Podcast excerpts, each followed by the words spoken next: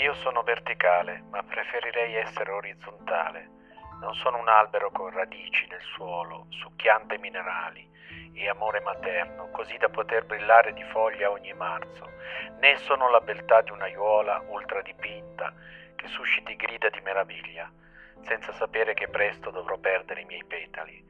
Confronto a me un albero immortale e la cima di un fiore non alta ma più clamorosa. Dell'uno la lunga vita, dell'altra mi manca l'audacia. Stasera l'infinitesimo lume delle stelle, alberi e fiori hanno sparso i loro freddi profumi. Ci passo in mezzo ma nessuno di loro ne fa caso. A volte io penso che mentre dormo forse assomiglio a loro nel modo più perfetto, con i miei pensieri andati in nebbia. Stare sdraiata è per me più naturale, allora il cielo e io siamo in aperto colloquio e sarò utile il giorno che resto sdraiata per sempre. Finalmente gli alberi mi toccheranno, i fiori avranno tempo per me.